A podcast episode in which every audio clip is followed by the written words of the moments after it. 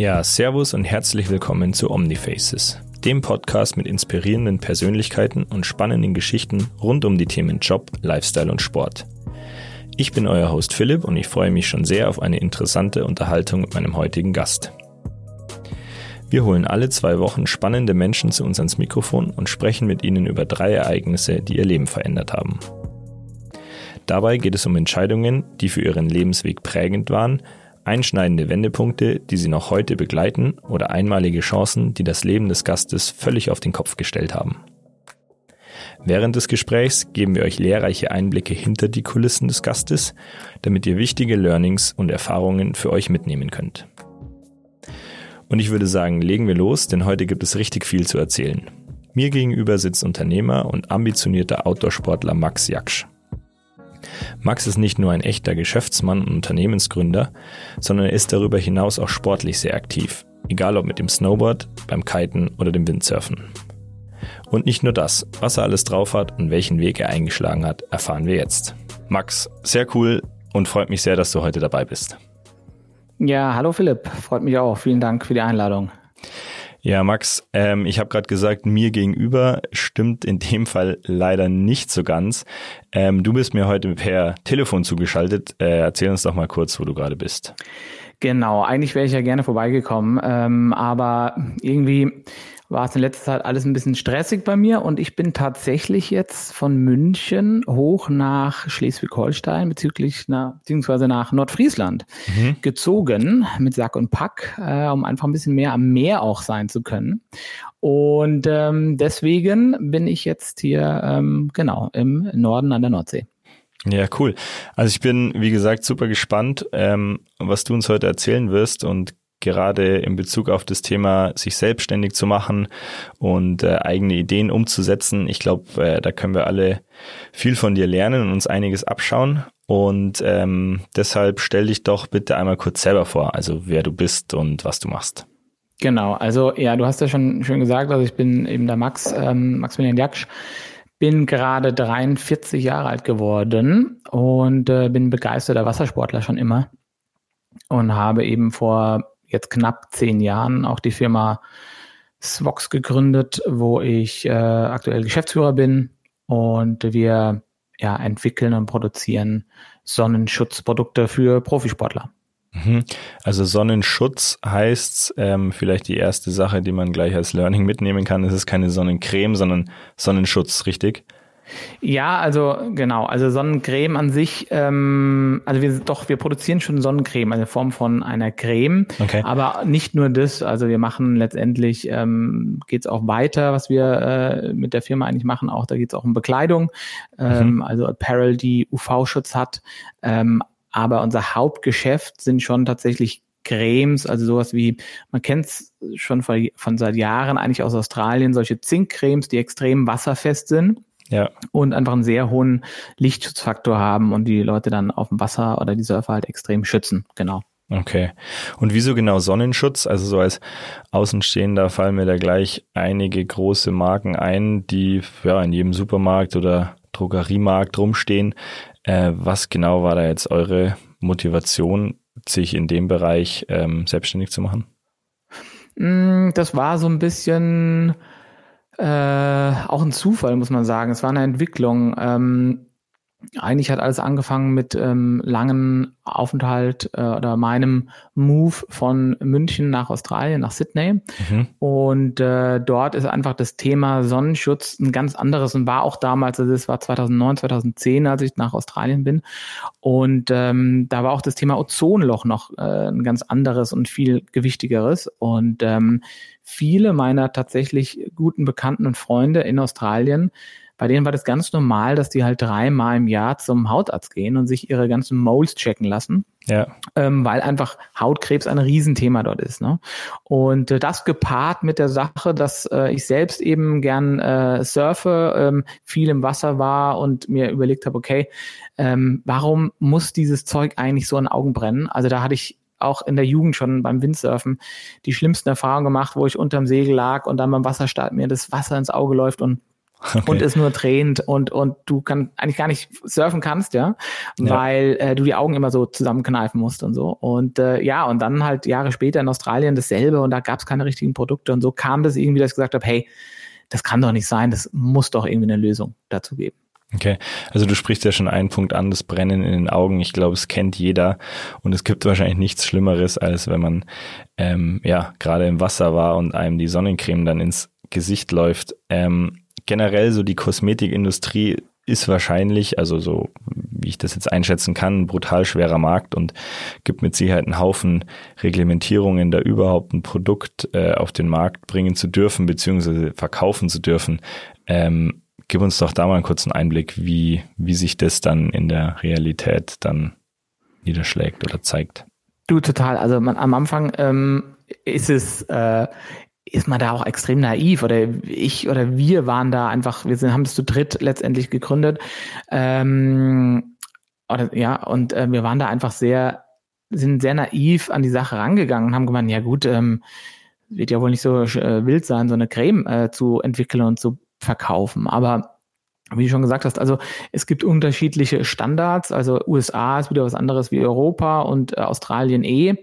Und äh, du musst erstmal die ganzen Tests da bestehen. Es gibt ähm, unterschiedliche Kategorien von Tests. Dann ist ein Produkt wasserfest, extra wasserfest, was für ein Lichtschutzfaktor. Das kostet alles extrem viel Geld. Ja. Und als, sage ich mal, junger Unternehmer ähm, oder gerade Gründer, hast du sowas eigentlich nicht so auf dem Zettel, ja? Ähm, oder du verkalkulierst dich da eigentlich ständig und letztendlich waren die Hürden doch schon sehr, sehr hoch. Also da sieht man auch dadurch, wir hatten, äh, oder daran, wir hatten, ähm, die Idee ist so 2009 geboren, 2010 ja. haben wir gegründet und ich glaube 2011 hatten wir dann erst das erste Produkt, ja? Also Ach krass, und ja, das, okay. Und das ist eigentlich dann doch schon recht lang, hat's, finde ich, gedauert, äh, bis es dann mal auf dem Markt war.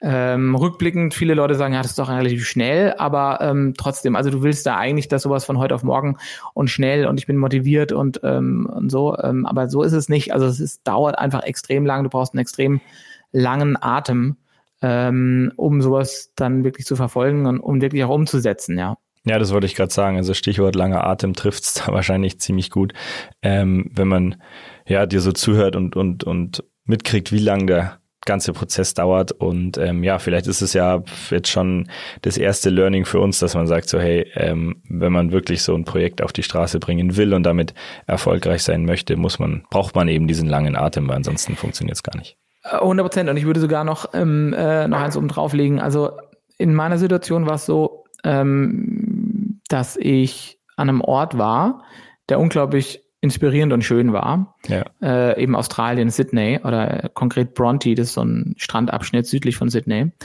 Und ich da eigentlich ähm, Zeit hatte, mir das wirklich zu überlegen, was will ich eigentlich tun ähm, und äh, wie kann ich sowas finanzieren, also was für Programme gibt es, öffentliche Förderungen und, und, und. Und, ähm, und ich glaube auch nur, weil das Ganze mir extrem viel Spaß gemacht hat, einfach dieses Setup und, ähm, und immer noch nach zehn Jahren extrem viel Spaß macht, mache ich es, ja, weil, ähm, weil du hast so viele Rückschläge auf dieser Reise und die hatten wir aber schon von Beginn an, ja, okay. dass, dass es eigentlich nur äh, machbar ist, wenn du wirklich extrem viel Spaß dran hast an dieser Thematik, ne? Also ähm, die du, die du da bearbeitest und wo du denkst, hey, da habe ich jetzt irgendwie ähm, ja, ähm, ähm, sehe ich da Potenzial drin. Ja, es muss, muss dir Spaß machen, glaube ich. Ja, sehr spannend auf jeden Fall. Ähm, Thema rückblickend, also wir haben jetzt schon eine Weile über Svox gesprochen, ähm, aber da gibt's ja noch einige mehrere Kapitel in deinem Leben beziehungsweise andere Stationen, ähm, ja, wo wir gerne jetzt zusammen drüber sprechen möchten. Und du hast uns wie jeder Gast bei uns ähm, drei Ereignisse mitgebracht, ähm, die für deinen Lebensweg irgendwo prägend waren. Und ähm, genau, da starten wir dann gleich mal mit dem ersten. Genau, Max. Also ich habe gehört, du bist ähm, als Teenager, beziehungsweise besser gesagt mit 13 Jahren, ähm, 1990 zum Windsurfen nach Spanien gegangen, ähm, quasi mit deinen Kumpels da einfach abgehauen und dahin gefahren. Ähm, wie genau muss man sich das vorstellen, beziehungsweise was war da denn los? Ja, das war irgendwie rückblickend echt schon eine sehr prägende Geschichte. Ähm, es war einfach so, wir sind da mit, äh, mit der Uni Saarbrücken, äh, das war die einzige Sportuni, die solche Surflehrerausbildung damals, glaube ich, auch an der Uni äh, gemacht hatte und wir hatten da irgendwie Kontakte und ähm, naja, und die haben uns einfach mitgenommen in den Osterferien zum Windsurfen. Ja, wir waren quasi eigentlich die Test ähm, Hasen oder äh, Testpersonen für die angehenden äh, Windsurf-Ausbilder mhm, beim VDS. Okay. Und äh, das ging irgendwie los mit 13, da bin ich mit meinen drei, vier besten Freunden, sind wir dann immer zu Ostern haben uns unseren Eltern gesagt, komm, die waren froh, dass wir aus dem Haus sind und wir sind dann äh, runter nach La Manga war das äh, zum äh, Windsurfen gegangen. Und äh, klar, das war halt dann so eine Zeit, äh, da hat man dann das erste Mal, war irgendwie ohne Eltern unterwegs, du hast Alkohol irgendwie angefangen zu trinken, warst äh, in der Sonne und hast Sport gemacht. Wir waren von morgens bis abends nur auf dem Wasser. Ähm, okay. Und äh, es war unglaublich, ähm, ja, eine unglaubliche Freiheit irgendwie äh, die ganze Zeit da unten. Ähm, und ähm, und hat mich dann auch sehr stark motiviert. Ähm, also ich konnte natürlich noch kein Wort Spanisch, aber wir hatten natürlich dann dort auch Spanier kennengelernt und waren da viel mit den ganzen ähm, Locals unterwegs an der Surfstation oder auch ähm, in den Anlagen und so. Und äh, du wolltest dich ja irgendwie unterhalten und verständigen. Und da habe ich damals schon angefangen, okay, ich muss unbedingt irgendwie Spanisch lernen. Ja. Und ähm, genau, das waren so die ersten ähm, Schritte sozusagen Richtung äh, Spanien, andere Sprachen. Okay, erzähl mal weiter. Du bist dann nach Madrid gegangen, so wenn ich das richtig auf dem Zettel habe. Ähm, hast davor noch deinen Surflehrerschein gemacht. Ähm, genau, was, was war dann der Grund, nach Madrid zu gehen für dich?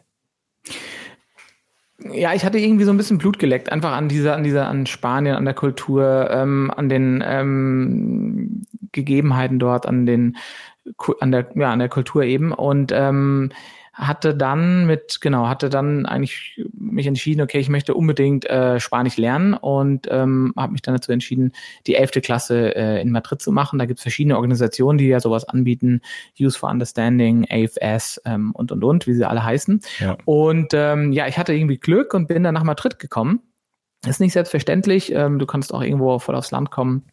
Und ich war da bei einer Austauschfamilie ähm, äh, und die waren, letztendlich kam die Familie selbst aus ähm, Kolumbien und ich war dort dann ähm, das erste halbe Jahr ähm, und war dort an dem hiesigen Gymnasium, ähm, habe dort dann eigentlich ohne Vorkenntnisse dann in relativ kurzer Zeit halt Spanisch gelernt.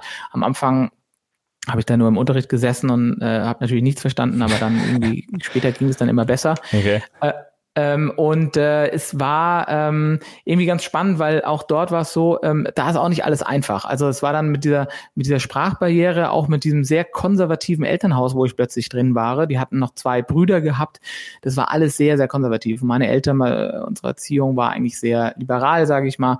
Äh, wir hatten äh, viele Freiheiten. Wir konnten aber auch diskutieren und konnten sagen, hey, das finde ich gut, das finde ich nicht so gut. Und das war plötzlich in Spanien irgendwie gestört in dieser Gastfamilie. Und dann kam es auch zu dem Punkt, wo ich gesagt habe, okay, ähm, irgendwie geht es so nicht mehr. Das war so ein Prozess und ich muss irgendwie, muss ich da raus und ich kam dann auch in eine neue Familie, wo das dann alles ein bisschen normaler war und eher die, wie bei mir zu Hause, wie es gewohnt war. Aber erklär mal, was heißt normaler? Ja, also letztendlich war es so ein bisschen auch religiös, weißt du, dass, dass, ähm, dass sehr viel Wert gelegt worden ist auf Tradition und Religion und, ähm, und ähm, sein Hemd äh, bügeln und Krawatte anziehen, solche Dinge, ja. Okay. Äh, was durchaus in Spanien teilweise noch sehr stark äh, so war und auch noch immer so ist. Ähm, äh, und das kannte ich so gar nicht. Äh, das, das war so ein bisschen der Unterschied. Ähm, ja, und ähm, aber auch dieser, dieser Prozess dann zu sagen, okay, nee, irgendwie liegt es an mir oder liegt es an der Company, äh, Company, sorry, an der Family, ja. ähm, war dann halt irgendwie so, okay, ähm, ja, was machen wir da jetzt? Ja, ich bin jetzt ja noch ein halbes Jahr da und dann diesen Entscheidung zu treffen, okay, ich gehe jetzt woanders in eine andere Familie. Und ähm, aber was mir da äh, rückblickend, was ich da extrem gelernt habe, ist ähm, auf mein Bauchgefühl zu hören und einfach zu sagen, okay, wenn mir da irgendwie intrinsig was sagt, so das passt irgendwie nicht. Und mein Umfeld, mit denen ich da zu tun hatte, das waren auch, ähm, waren auch andere Austauschschüler da aus Kalifornien, ähm, die auch dort zu Besuch waren und die waren auf jeden Fall viel chaotischer als ich und die haben es ja auch gut hinbekommen in ihren Familien. Ja. Und dann habe ich gedacht, okay, es kann ja nicht, kann ja nicht nur ich sein. Ich fühle mich ganz normal, es liegt vielleicht an der Familie und naja, und auf jeden Fall da so ähm, dann so aufs Bauchgefühl zu hören und einfach zu sagen, nee, ähm, ich möchte da raus, möchte bitte probieren was anderes. Ähm, äh, ein anderes Umfeld zu bekommen. Und das hat dann auch gut funktioniert. Und ich hatte ein wahnsinnig gutes Jahr, habe super Spanisch gelernt, habe tolle Erfahrungen gemacht, bin dann äh, von Madrid nach Sevilla, habe dort äh, noch in einer äh, Familie gelebt für einen Monat, äh, mit denen ich heute noch extrem viel Kontakt habe und die ich jedes Jahr besuche. Und ähm, ja, also hat sich eine ganz tolle ähm, Entwicklung eigentlich ähm, damals schon abgezeichnet, dass ähm, dass mir dieses Bauchgefühl, was ich damals, glaube ich, entwickelt hatte, dann doch sehr viel geholfen hat, ja. Also am Ende warst du dann ein bisschen über ein Jahr in Spanien in der Zeit. Genau. Genau, okay. Und das Thema so aufs Bauchgefühl hören, beziehungsweise ab und zu auch einfach mal, ähm, ja, ich sage jetzt nicht aus der Laune heraus, aber schon das zu entscheiden, was einem irgendwie, ja, der, wie du sagst, der Bauch einem sagt, ähm, ja, hat dich in dem Sinne dann schon auch in die Richtung gebracht, wie es am Ende gepasst hat, oder wie würdest du das sagen? Total, das zieht sich eigentlich bei mir so ziemlich durch, ähm, weil am Ende des Tages, ich habe schon klassisch dann auch BWL studiert gehabt ähm, und, und so ein bisschen so, ja, was eigentlich so ein bisschen erwartet worden ist, sage ich mal, aber ähm, also wenn man jetzt, sage ich mal, klassisch Schule, Gymnasium, okay, was, was macht man irgendwie, was, was könnte einen Spaß machen und so. Ähm, ich habe es aber immer ein bisschen anders gemacht glaube ich, weil auch, auch die Sache vom Zivildienst und so. Also ähm, ich hatte dann gedacht, okay, ich will auf gar keinen Fall Zivildienst in meiner Heimatstadt machen, ja, ähm, und äh, ich will irgendwie die Zeit nutzen, ja. Und dann hatte ich mir überlegt, okay, gehe ich vielleicht nach Frankreich, äh, kann ich da was machen? Hatte ich irgendwie gehört, kann man machen bei christlichen Einrichtungen. Und irgendwie habe ich dann auch gehört, okay, auf Sylt kann man sowas auch machen, beim Watt, äh, Schutzstation Wattenmeer. Okay. Und, oder ähm, äh, ja, und dann bin ich dann äh, tatsächlich nach Sylt gegangen, ähm, habe dann aber gemerkt, okay, das Schutzstation Wattenmeer ist gar nicht so mein Ding bin dann getrampt ähm, von, äh, von dieser Wattenmeer-Station, weil das war samstagsabends, wir haben da nur Antilopenfilme geguckt. Ich war irgendwie 18 oder so. Es hat geregnet. Ähm, ich habe gedacht, das kann es nicht sein, da will ich jetzt nicht mein Zivi machen. Ja. Bin dann getrampt ähm, von Rantum nach Westerland und durch Zufall nimmt mich ähm, ja, die, die vom Westerland Beauftragte mit für die Zivi-Stellen von Westerland. Ach cool. Und der okay. hat gemeint, hey, komm doch mal vorbei, ähm, wir haben da noch eine Stelle im Kinder- und Jugendtreff. Und ja. dann habe ich halt da eineinhalb Jahre gearbeitet auf Sylt ähm, und äh, ich meine, das war für mich eh das Mecker des Windsurfens. Da haben wir beim World Cup, ne, kam ähm, damals Robbie Nash, so der bekannteste und die ganzen ja. Jungs bei dieser Tour immer und ähm, ja und das war auch schon Bauchgefühl, wollte ich sagen, weil weil genau da habe ich mich eigentlich immer dann auch von von beeinflussen lassen, sage ich mal und ähm, das ging dann da auch in meiner späteren Zeit so weiter. Okay, ja, mega spannend. Auch die Zeit in Sylt bin ich mir sicher, dass das für dich ähm, ja eine super prägende Zeit war, beziehungsweise so als ja Windsurf oder generell als Surfmecker da oben. Ähm, ja, hast du mit Sicherheit auch, bist mit Sicherheit auch auf viele Gleichgesinnte gestoßen da oben, oder? Kurze Anekdote, was echt lustig war. Also klar, du hast da, du, dir, du hast keine Sorgen, ne? Ja. Dann bist du auf dem World Cup, dann sind da die riesen World Cup Partys auch und dann sind da deine ganzen Idole. Und damals war, waren diese Partys im Hangar, hieß es. Und dann war da immer die, die äh, Abschlussparty und dann äh, springst du da mit, ähm, genau, Robbie Nash ähm, aus Hawaii, pokst du auf Rage Against the Machine und du legst dir in den Arm und so Sachen. Und das war irgendwie so, wow, irgendwie krass. Also das war extrem eine, eine tolle Zeit, die nur ich nicht so erlebt habe, sondern auch meine ganzen anderen Zivi-Kollegen und so. Und das war irgendwie wirklich ähm, beeindruckend, genau. Ähm, das ist eigentlich schade, dass es so heutzutage sowas gar nicht mehr gibt. Also ja. äh, die Zeit des Zivildienstes geht ja nach der Schule jetzt direkt los und äh, musst irgendwas machen. Ähm, genau, das war schon, war schon ziemlich cool damals. Also auf jeden Fall eine Zeit, die du so nicht äh, vermissen wollen würdest, kann man wahrscheinlich sagen. Auf keinen Fall. Du, dann geht's gleich weiter mit dem zweiten Ereignis. Genau, und zwar spreche ich jetzt ein Thema an. Ähm, da hast du einen Job beim Playboy gehabt oder hattest, genau, ähm, beim Burda Verlag. Und das war für dich, gehe ich jetzt mal davon aus, mit Sicherheit sehr lehrreich, aber du hast, sagst selber auch, es war jetzt nicht besonders erfüllend. Ähm, war das so ein bisschen die Zeit für dich, wo du gemerkt hast oder wo du, wo bei dir die Idee kam, so hey, ich muss jetzt irgendwie anfangen, was selber zu machen, ich muss mich jetzt selbstständig machen? Ja, würde ich definitiv bejahen. Äh, genau, Playboy war definitiv eine tolle Zeit. Ich habe wirklich viel gelernt. Es war nicht die erste Wahl. Ich wollte eigentlich bei Burda ein Trainee machen, bin da aber nicht genommen worden. Äh, aus, ähm, ja, war einfach kein Platz mehr irgendwie für mich, war wohl zu spät dran. Und dann hieß es, hey, aber wir haben da eine tolle Stelle im äh, Marketing, Anzeigenmarketing damals. Und willst du das nicht einfach machen beim Playboy? Und dann habe ich erst noch mal überlegt, und gedacht, oh, ey, jetzt habe ich BWL studiert und irgendwie so ein bisschen Schmuddel-Image eventuell und was könnten die Leute und so. Und habe ich dann aber auch gesagt, so, nee, ist doch geil, komm, das mache ich jetzt. Und äh, hatte da super Jahre, mega tolles Team, äh, genau, viel gelernt. Viel gelernt, weil die halt so eine große Company schon auch viele Freiheiten gibt. Also ich hatte da dann angefangen im Anzeigenmarketing, äh, habe das erstmal reinschnuppern dürfen, mit, mit äh, B2C, B2, B2B-Kunden großen arbeiten können, Audi damals, äh, BMW ähm, oder die ganzen Alkohol, ähm, ähm, Gorbatschow, ähm, Getränkehersteller. Ja. Und ähm, ja, und dann ähm, war es aber tatsächlich relativ schnell schon so, dass ich gemerkt habe, so, oh, das ist mir eigentlich nicht genug, ne? Ich will irgendwas anderes machen. Da habe ich auch innerhalb des, äh, der, des den Job halt gewechselt und habe gemeint, okay, ich will eigentlich viel mehr online machen. Man könnte doch da noch was optimieren. Habe dann irgendwie ein Konzept geschrieben, wie man das online eigentlich verbessern kann. Also das war nicht, cool, dass okay. gefordert worden ist, sondern habe das einfach gemacht. Ja. Und und so kam das dann, dass ich verschiedene Positionen da durchgelaufen bin, wo ich dann am Ende Assistent von dem damaligen Geschäftsführer war und dann auch New Media Manager der Burda Lifestyle Community. Also nicht nur jetzt Playboy, sondern eben auch damals war es Fit for Fun, Amica, TV, Spielfilm, solche Titel. Mhm. Und ähm, ja, also es war auf jeden Fall eine, eine sehr lehrreiche und äh, auch tolle Zeit. Ich hatte einen super Chef gehabt, der mir auch damals einfach viel über Marke, also Playboy ist ja eine sehr starke Marke und sehr viel über Marke damals beigebracht hat. Ja, okay.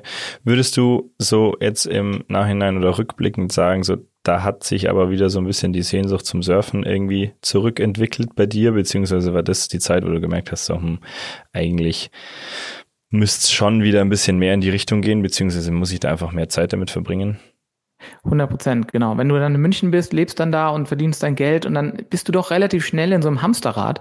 Es macht ja Spaß. Die Leute sind nett, äh, du verdienst dein Geld, du kannst deine Miete zahlen, du kannst vielleicht was zurücklegen, du kannst, keine Ahnung, ne? Aber was du nicht hast, ist plötzlich Zeit für dich, Zeit für, du hast nur noch einen Urlaub, ne? Du hast plötzlich deine, Entschuldigung, ähm, deine ein paar Tage Urlaub im Jahr und da kommst du ja gar nicht mehr so rein, wie du das dann oder wie ich das damals auch hatte dann äh, in Spanien oder ähm, auf Sylt und äh, das hatte ich schon extrem vermisst auch. Das war die eine Sache, dass ich gesagt habe, hey, ähm, ja, ist es das jetzt wirklich? Ähm, steige ich da jetzt eventuell weiter auf und bin habe ja noch mehr Verantwortung, da komme ich ja noch schwerer irgendwie raus und irgendwie habe ich so für mich gefühlt, das ist es eigentlich nicht. Ich hatte eigentlich irgendwie so eine Motivation heraus, wo ich gesagt habe, ich will eigentlich was eigenes machen. Ich hatte irgendwie Hunger auf, auf viel mehr, habe mir auch viel mehr zugetraut und habe dann auch gesagt, so, okay, ich, ähm, ich, ich springe jetzt mal in das kalte Wasser und kündige, ja. Und ähm, da hat das hat natürlich nicht jeder verstanden. Ne? Also ja. eigentlich niemand hat es verstanden in meinem Umfeld. Also ich weiß noch, dass ähm, natürlich ist man da auch von Eltern noch ähm, ähm, hat man auch noch oft was, was, was die Eltern vielleicht sagen oder auch der, das Umfeld, ja, äh, das berufliche Umfeld, die alle gesagt haben, was, was spinnst du, hast einen super Job, warum willst du denn jetzt nach Australien gehen, ja? Das war nämlich der Punkt. Ich habe gesagt, okay, ich war noch nie in Australien, ähm, da will ich unbedingt mal hin ich, und ich glaube, ich kann da was Gutes machen. Ja, also Thema Hamsterrad, wie du schon sagst, ähm, kennen wahrscheinlich viele, beziehungsweise können auch viele nachvollziehen. Und ähm, ja, für dich war dann, kann man das so zusammenfassend sagen, die einzige Möglichkeit, da wieder rauszukommen, diese Festanstellung aufzugeben und äh, ja, was eigenes auf die Beine zu stellen. Ich hatte eigentlich gar nicht so den, am Anfang hatte ich noch nicht so den, also ich hatte ja noch keine Idee und deswegen war für mich eigentlich was eigenes auf die Beine stellen auch gar nicht so im Vordergrund. Aber ich wusste halt schon, okay, ich bin hier im Hamsterrad.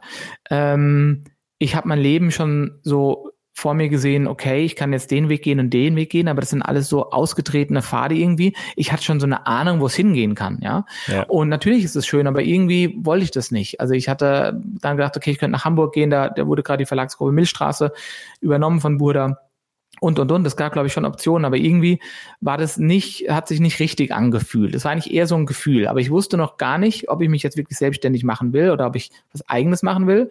Es war eher so, okay, ich will aber definitiv einen Wechsel haben und, und will jetzt einfach mir mal die Zeit nehmen, ähm, und in mich reinhorchen und versuchen zu verstehen, was könnte ich denn überhaupt tun. Ursprünglich hatte ich die Idee gehabt, bei Rupert Murdoch anzufangen ähm, in, in Sydney. Mhm. Und das war eigentlich auch mein erstes, mein erster Angelhaken, was mich dann auch nach Sydney gebracht hat. Es kam ja dann alles ganz anders, aber das war eigentlich so der Angelhaken, wo ich gesagt habe, ich mache das einfach. Ich wollte gerade fragen, genau, das war dann der Grund, was dich dazu bewegt hat, nach Australien zu gehen. Genau, ähm, das war dann der Grund, eben kombiniert mit ähm, was Neuem, Wassersport konnte ich dort dann machen und eben mich weiterbilden und in dem Medienbereich bleiben, aber ähm, für eine andere Company und äh, in einem anderen Land, genau. Okay. Du, dann springen wir im Zeitstrahl mal ein gutes Stück nach vorne. Und zwar haben wir noch ein drittes Ereignis von dir. Jetzt gehen wir mal in der Timeline relativ, machen relativ großen Sprung, so muss man sagen. Und zwar warst du 2019 beim Ocean Summit auf Necker Island mit dabei. Ähm, wie kam es denn dazu? Erklär mal. Genau. Ähm, der Ocean Summit, der wurde damals organisiert von der Susie Mai, die eben auch eine Swox-Athletin ist, und den Jeremy, Jeremy McCain. Und ähm, da wir mit Swox auch stark jetzt auf das Thema Nachhaltigkeit uns Gedanken gemacht haben und auch eben an ja also unsere Tuben zum Beispiel aus Zuckerrohr äh, Ethanol, ähm, Plastik produzieren und, und verschiedene Ideen da haben, ähm, hatte ich da eben die Möglichkeit, äh, an diesem Summit teilzunehmen. Das war für mich auch eine einmalige Chance und auch so ein bisschen eine Überraschung, dass es überhaupt geklappt hat am Ende des Tages. Also du kannst da nur eingeladen werden. Okay. Ähm, wir waren 70 Teilnehmer äh, aus zehn Ländern und ähm, ja, das sind alles so, sage ich mal, ähm, Tech-Entrepreneure oder Investoren oder Policymakers, Unternehmer, Artisten, die dann da zusammenkommen. Mhm. Und äh, die Idee dahinter ist einfach, dass es so ein kultureller Mix ist von Leuten, die was bewegen wollen und die ähm, ein Change wollen äh, und die denk unterschiedliche Denkanstöße geben wollen. Und ähm, ja, es war ähm, es war, wir sind da auf dieser Insel, das ist eben von Richard Branson seine private Insel. Wir sind dort im Boot natürlich alle angekommen und hatten dann drei Tage letztendlich viele Talks mit tollen Sprechern. Am Ende des Tages ist es eigentlich auch so ein Netzwerk-Event. Okay. Und für mich persönlich ähm, war es halt wahnsinnig beeindruckend und auch schockierend ähm, zu erfahren, so aus erster Hand, ähm, wo wir eigentlich alle hinsteuern. Umweltmäßig. Ja. Ähm, wir haben das ja alle gar nicht so wirklich auf dem Schirm. Ja, also wir sind, also wir sind ja in Deutschland in so einer Comfort Zone alle. Äh, und das merke ich jetzt auch wieder. Ich meine, das war letztes Jahr und ich habe danach, äh, ich komme gleich nochmal drauf, auch schon für mich auch viel umgestellt. Mhm. Und auch in der Company bei uns, glaube ich, viel umgestellt. Aber ähm, bis zu dem Zeitpunkt, wenn dir halt nicht so eine also bei mir war es zum Beispiel so, die Dr. Sylvia Earle, die hat einen, einen Film gemacht, die kennt man vielleicht, äh, Mission Blue heißt der, kannst du auch bei Netflix angucken. Okay. Mission ja. Blue, unglaublich geiler Film. Ähm, und, und die Frau steht dann da, die ist mittlerweile über 70 und, und hat Tränen in den Augen, weil sie berichtet, wie sie bei ihren Tauchgängen von Jahr zu Jahr gemerkt hat, wie einfach die Verschmutzung zunimmt, wie die Korallenriffe zurückgehen ähm, und ähm, ja, wie wir einfach unseren Planeten kaputt machen, ja. Und, ähm, und wenn du sowas dann siehst und hörst und aus erster Hand, dann hast du da Gänsehaut und extrem viel, ähm, sage ich mal, ähm, Respekt vor ja. den ganzen Leuten auch. Äh, da waren äh, Leute, die an dem Green Deal ähm, arbeiten, äh, bei den USA eben, oder Campaign Manager von Bernie Sanders.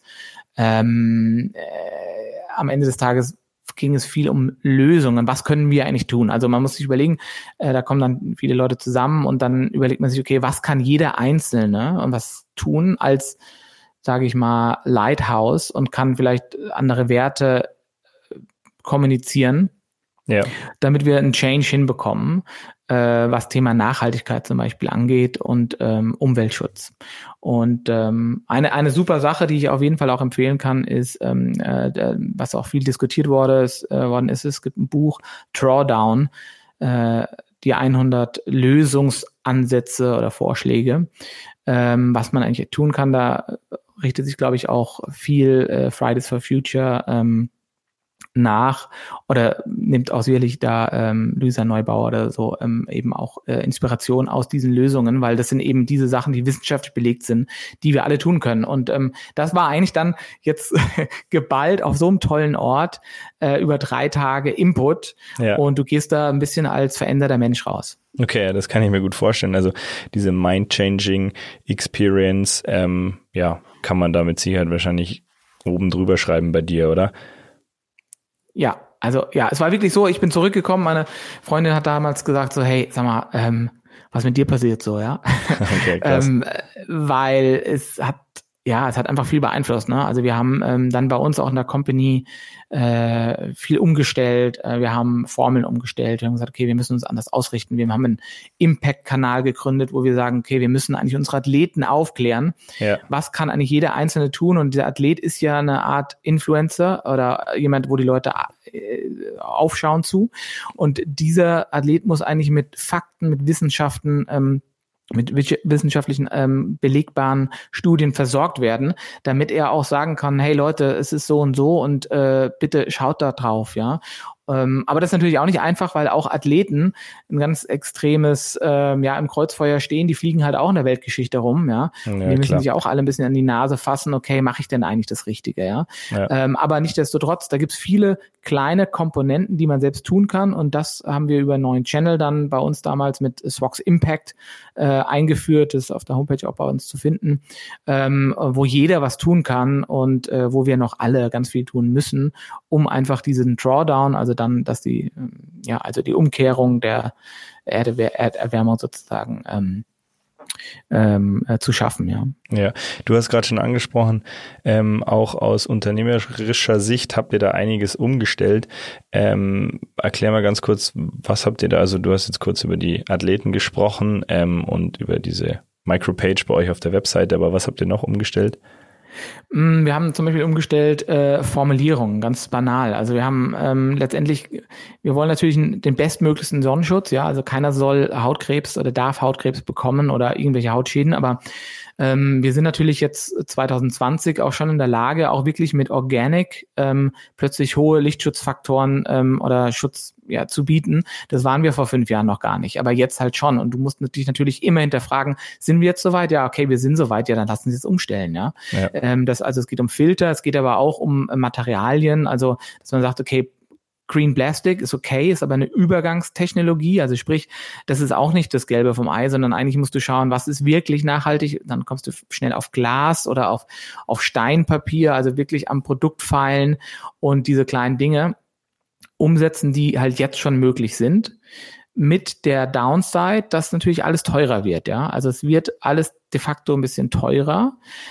Aber und, und davon bin ich halt überzeugt, das ist halt das Richtige, ist der richtige Weg, ja. Und es gibt auch eine be starke Bewegung, ähm, die diese Nachhaltigkeit und diese Bio- und Organic-Stoffe wollen. Ja. Und, ähm, und für diese machen wir das eigentlich.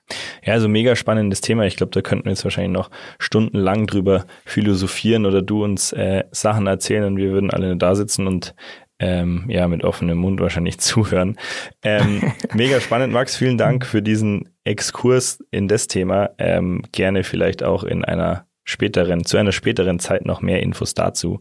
Ähm, ich hätte jetzt noch eine Frage an dich und zwar, wenn äh, du den Leuten was mitgeben könntest oder darfst und dich jemand fragt so, hey Max, ähm, ich habe einen Haufen Ideen im Kopf und ich weiß aber nicht genau, wie ich es umsetzen soll oder ähm, wie ich es genau machen kann. So was, was würdest du solchen Leuten mitgeben, jetzt so rein in Hinblick auf ähm, Unternehmensgründung? Mm, ich glaube, mein Hauptpunkt ist so, dass man eigentlich immer nachbohren muss und immer dranbleiben muss. Und ich glaube, jeder Mensch hat so eine ein, eigene Comfort Zone. Und, ähm, und wenn du halt zweimal jemanden eine E-Mail geschrieben hast und dann denkst du dir vielleicht, hey, ja, jetzt habe ich dem schon zweimal geschrieben, der antwortet nicht, ja, ja, dann will er halt nicht. Ne? Ja. Aber dann musst du eben sagen, nee, ich schreibe dem halt so lange, bis ich eine Antwort bekomme. Und wenn ich keine Antwort bekomme, dann hole ich mir die Nummer und dann rufe ich mir den an.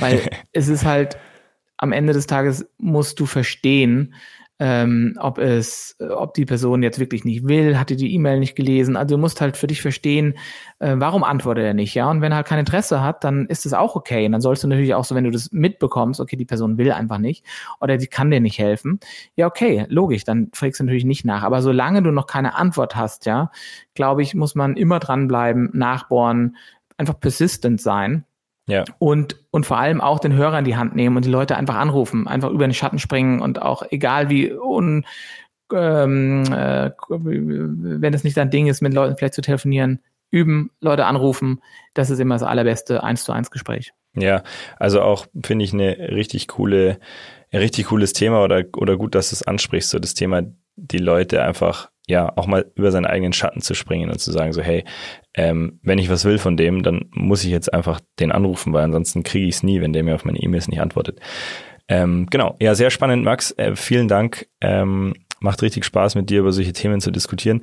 Ich hätte jetzt noch ein, beziehungsweise haben jetzt noch ein weiteres Thema bei uns im Programm und zwar bringt jeder Gast drei Geschichten von sich mit. Ähm, zwei davon stimmen und eine davon ist eine Lüge. Ähm, du hast auch den Auftrag gehabt, dir drei Sachen zu überlegen. Ähm, fang doch einfach mal an und erzähl doch mal deine Geschichten und ich versuche im Nachhinein rauszufinden, was denn stimmt und was gelogen ist. Ja, es war, es war nicht einfach ähm, und ich musste auch viel lachen. ähm, okay, also ich habe drei Stories, klein. Ich ja. versuche es ganz klein zu komprimieren. Ähm, erste Story, genau. Ich habe äh, mein Auslandssemester auf Bali ähm, organisiert und gemacht und bin mit äh, fünf Freunden aus München, ähm, nach Bali geflogen, um dort eben ein halbes Jahr zu studieren. Und ähm, leider bin ich aber durch eine Klausur geflogen und musste also nach sechs Wochen wieder zurückfliegen. Meine ganzen Kumpels haben dann dort studiert und ich war aber wieder in München. okay. Mhm. Das ist die erste, erste Geschichte, ja. Ähm, meine zweite Story ich äh, war mit zwei Freunden in der Schweiz Skifahren mhm. und ähm, ich bin da eher so ein bisschen spontan mitgekommen. Ähm, wir hatten eigentlich einen Plan gehabt, äh, jemanden da zu treffen, hat aber nicht geklappt. Dann sind wir morgens ganz früh zum ähm, ähm, ähm, ja, aufgebrochen und so. Und bei der ersten Abfahrt schon habe ich die anderen zwei verloren. Ich bin also die falsche Piste runter, ähm, musste dann wieder hochlaufen, war total kaputt und äh, komme da oben an und dann hieß es so, hey Max, ähm, hey, wir müssen sofort los. Ähm, wir, wir in 30 Minuten treffen wir ähm, Richard Branson zum Frühstück. Okay. Und ich so, what?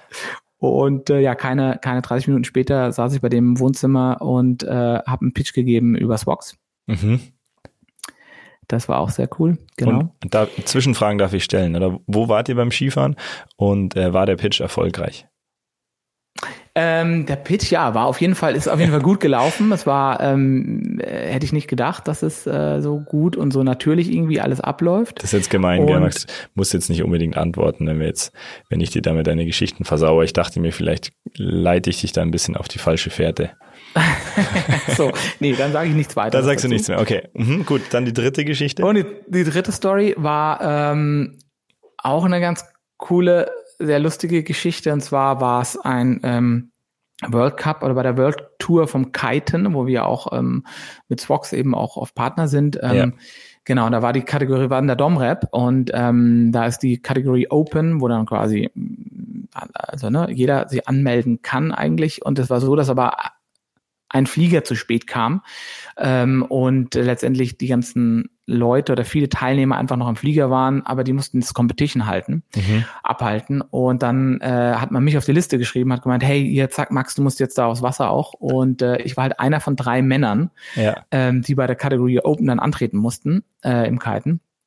Und äh, ja, und äh, ist durch einen Zufall ähm, habe ich das ganze Ding dann auch gewonnen, ja, ähm, und es war mir sehr unangenehm, äh, weil ich dann am Ende dann auf diesem Podium stand und diesen Pokal da hatte. Aber wir waren ja selbst auch Sponsor gewesen von der Veranstaltung, deswegen äh, war das irgendwie eine sehr ulkige Situation und ähm, genau haben wir viel drüber gelacht. Also du hast quasi deinen eigenen Preis ähm, dann gewonnen. Ich hatte meine eigenen Cremes und also das war nicht der Hauptpreis, aber meine eigenen Produkte hatte ich dann in der Tüte in der Hand. Genau. ja, okay, gut. Äh, ähm, ja, jetzt muss ich mich entscheiden, gell? Also so aus dem Bauch heraus, ich meine, das war jetzt vielleicht auch ein bisschen gemein, dass ich bei der zweiten Geschichte so nachgehakt habe, aber ähm, die erste, das mit der Uni, irgendwie kann ich mir das vorstellen. Also ich würde sagen, ähm, Geschichte 1 und 3 sind richtig und Geschichte 2 ähm, war die Lüge oder ist die Lüge. Ja, muss ich enttäuschen. Also eins und zwei ist richtig und drei mhm. ist die Lüge. Drei ist die Lüge. Ah, okay. Ja, wäre aber auch ja. lustig gewesen, wenn du deine eigenen Preise ja. gewonnen hättest beim Weltcup. Okay, aber du hast tatsächlich, um das äh, zusammenzufassen, du hast tatsächlich den Richard Branson beim Skifahren in der Schweiz getroffen. So ist es, genau. Okay, wo wart ihr da? Äh, Erzähl mal ein bisschen. Ja, wir waren ähm, eben, es war eigentlich schon, äh, wir hatten eigentlich überlegt, oder es war, wir wussten, dass er da ist. Ähm, ich war mit zwei Freunden unterwegs und aber dann war es so, dass das Treffen nicht stattfindet. Ich hatte ihn vorher auch noch nie kennengelernt und ähm, aber wir wussten, dass er da abends äh, spricht und dass wir äh, da vielleicht die Möglichkeit haben, mit ihm zu frühstücken. Und äh, dann war das eigentlich schon abgesagt und wir waren eben Skifahren und ähm, dann war es aber tatsächlich so, okay, bumm, er hat sich dann doch gemeldet und hat gemeint, hey, ähm, kommt doch vorbei. Und dann sind wir äh, zu ihm gefahren und haben zwei Stunden ähm, zusammengesessen. Und es war ähm, wirklich eine äh, sehr beeindruckende Situation, weil der Mann, ich meine, was der alles äh, in seinem Leben schon gemacht hat, ähm, sitzt dann da neben, äh, neben mir und hört mir extrem interessiert zu, was ich eigentlich tue. Ja, und hat sich wirklich Zeit genommen, hat gemeint, okay, das ist ja super und hat nachgefragt und war wirklich 100% present, also was wirklich toll ist. Ja. Und hat sich dann auch, äh, danach haben sich auch Kontakte äh, ergeben und wir sind Sachen ähm, gemeinsam, ähm, haben wir dann äh, ange, sind wir gemeinsam angegangen danach. Und das war wirklich beeindruckend. Seine Frau war dabei. Ähm, ja, also es war ähm, eigentlich, eigentlich dann wieder sehr unspektak unspektakulär, aber rückblickend, naja gut, so oft macht man es wahrscheinlich auch. Ja, das denke ich mir. Mit einem äh, Multimilliardär und einem äh, ja, Inselbesitzer zusammen. Wo war der beim Frühstück? Nee. Doch, Doch, genau. Beim Frühstück. Also bei ihm zu Hause. Bei ihm, ja, okay. Ja, mega cool. Spannende Geschichte auf jeden Fall.